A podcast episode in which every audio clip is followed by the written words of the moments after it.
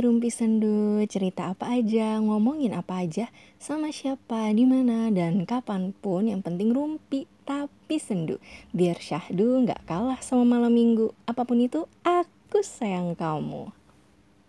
Bertemu lagi bersama aku Jihan Soeleh di sini.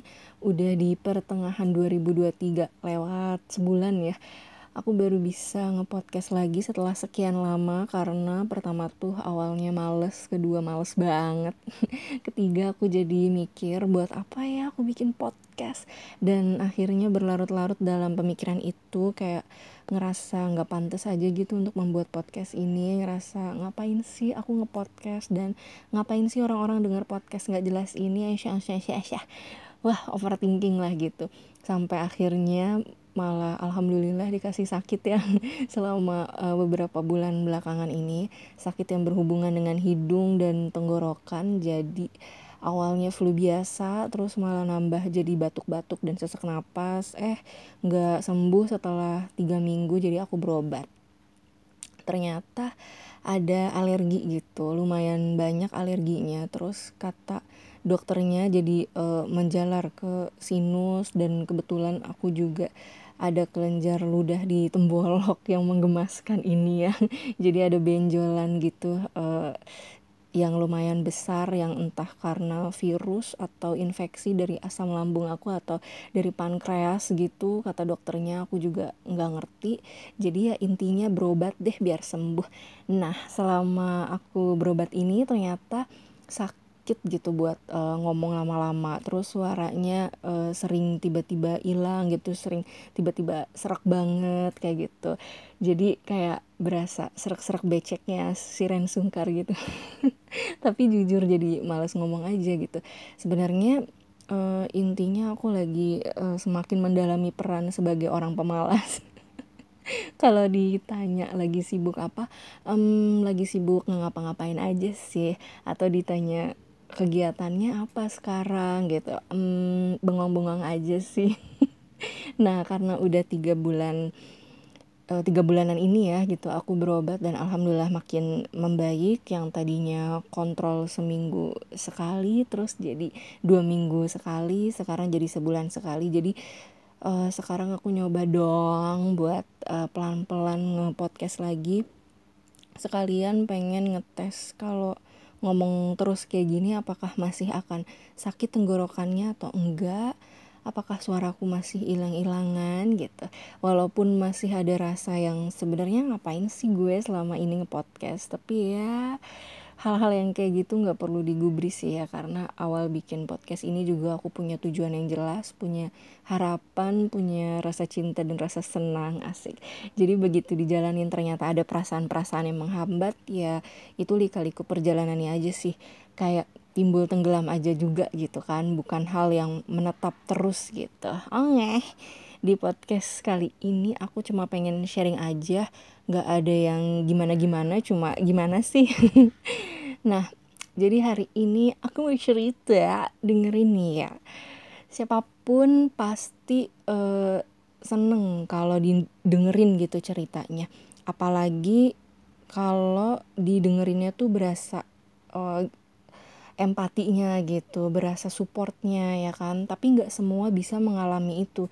Nggak semua dapat temen curhat yang bisa mengerti kondisi kita memahami situasi yang kita hadapin.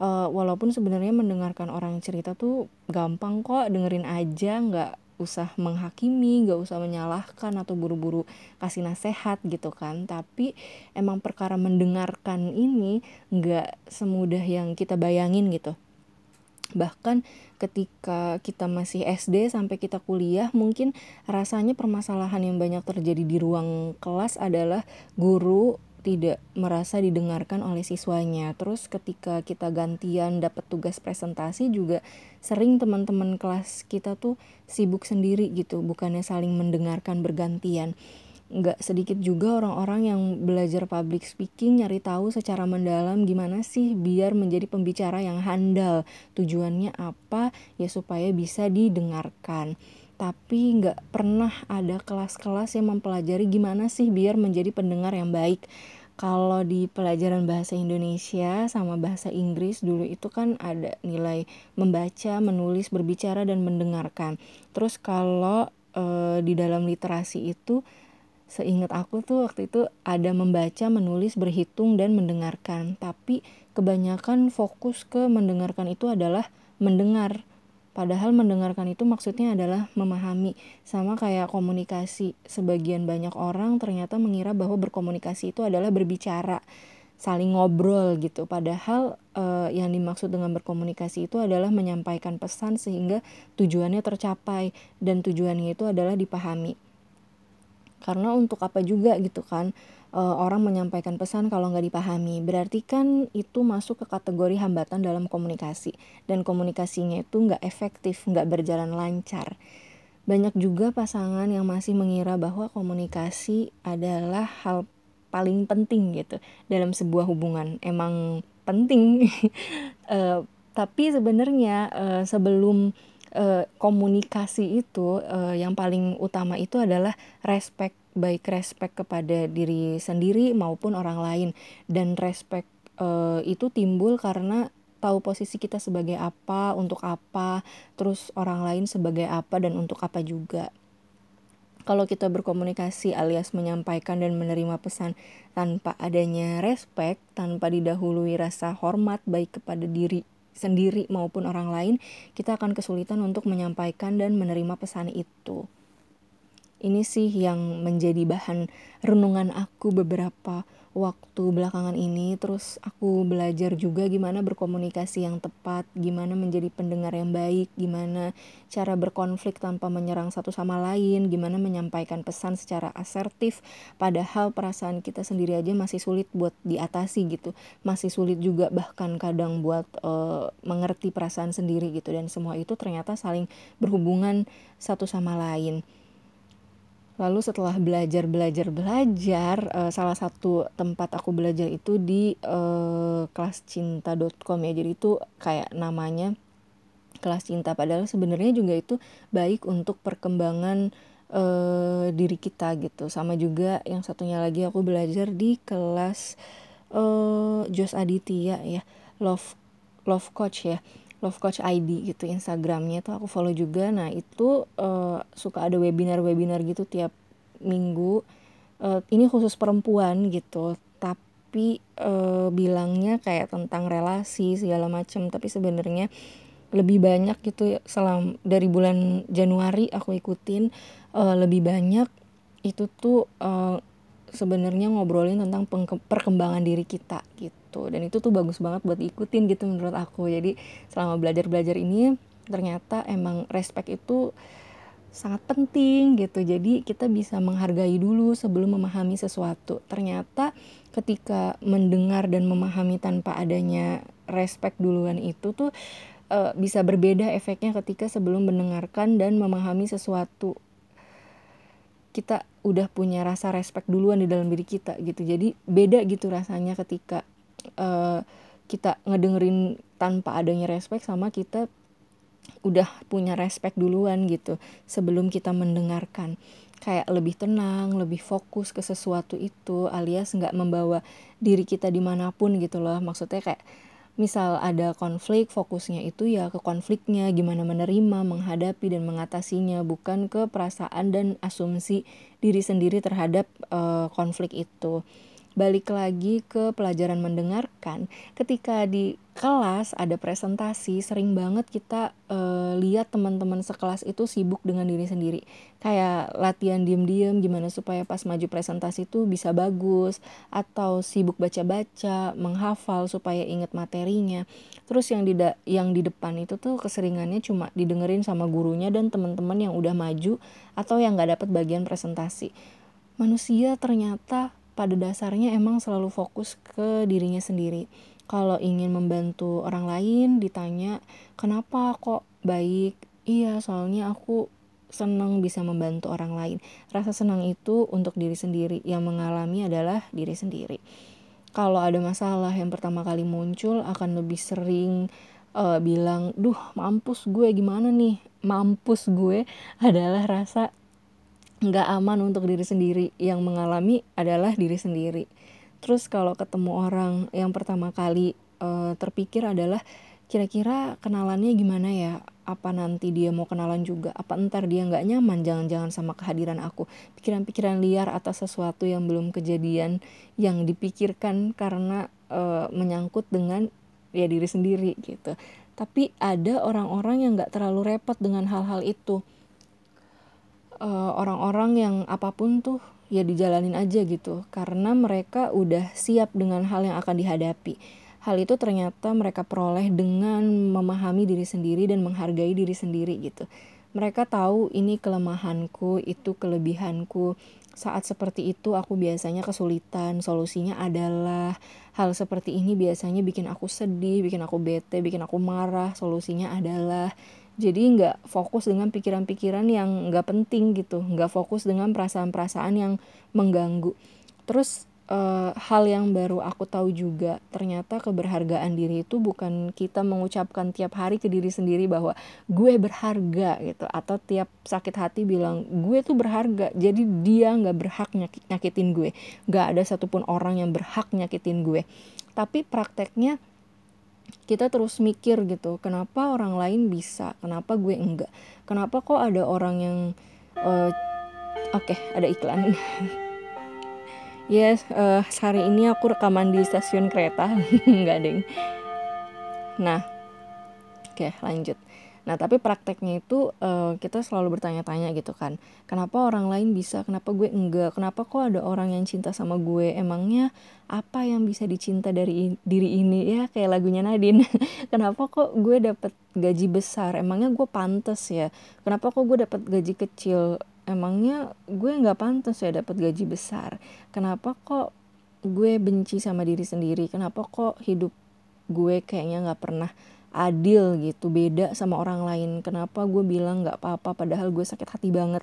Kenapa kok orang-orang jahatin gue terus padahal gue baik banget? Ya kenapa kok kenapa kok kenapa kok gitu? Itu aja gitu yang jadi pikiran yang diulang-ulang gitu kan pikiran-pikiran buruk terhadap sesuatu tindakan dan ucapan yang enggak sejalan keinginan untuk menuntut harapan untuk diperlakukan sama seperti apa yang kita berikan pada orang rasa bergantung sama orang lain rela melakukan apa pun demi orang lain agar mendapatkan sesuatu yang kita inginkan jadi drama demi mendapat perhatian. Hal-hal ini pertanda kalau kita belum merasa berharga pertanda kalau kita nggak memiliki keberhargaan diri bisa jadi kita juga belum sepenuhnya memahami diri sendiri.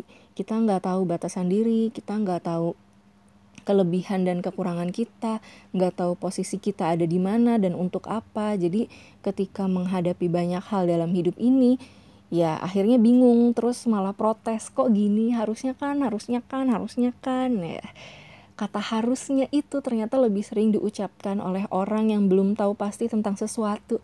Misalnya kalau dia cinta harusnya kan dia balas chat aku cepet. Buktinya si neneng selalu diprioritaskan sama pacarnya. Masa gue enggak ya? Padahal pertama pacarnya neneng sama pacarnya lo tuh beda. Kesibukannya beda lingkungannya beda pemikirannya beda. Misalnya pacar lo punya uang jadi dia punya kuasa. Tapi pacarnya neneng soal pemikiran dia menang. Enggak enggak. Maksudnya tiap orang itu beda-beda. Uh, daripada mikirin orang lain terus ingin mengaplikasikan yang orang lain punya ke diri sendiri uh, atau ke dalam relasi yang kita jalanin lebih baik kan fokus sama apa yang ada pahamin jalanin gitu.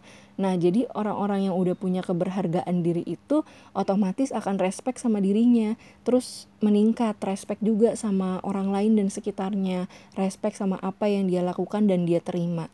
Dan di situlah dia jadi uh, lebih mudah untuk mendengarkan, lebih mudah untuk memahami, dan terciptalah komunikasi yang efektif.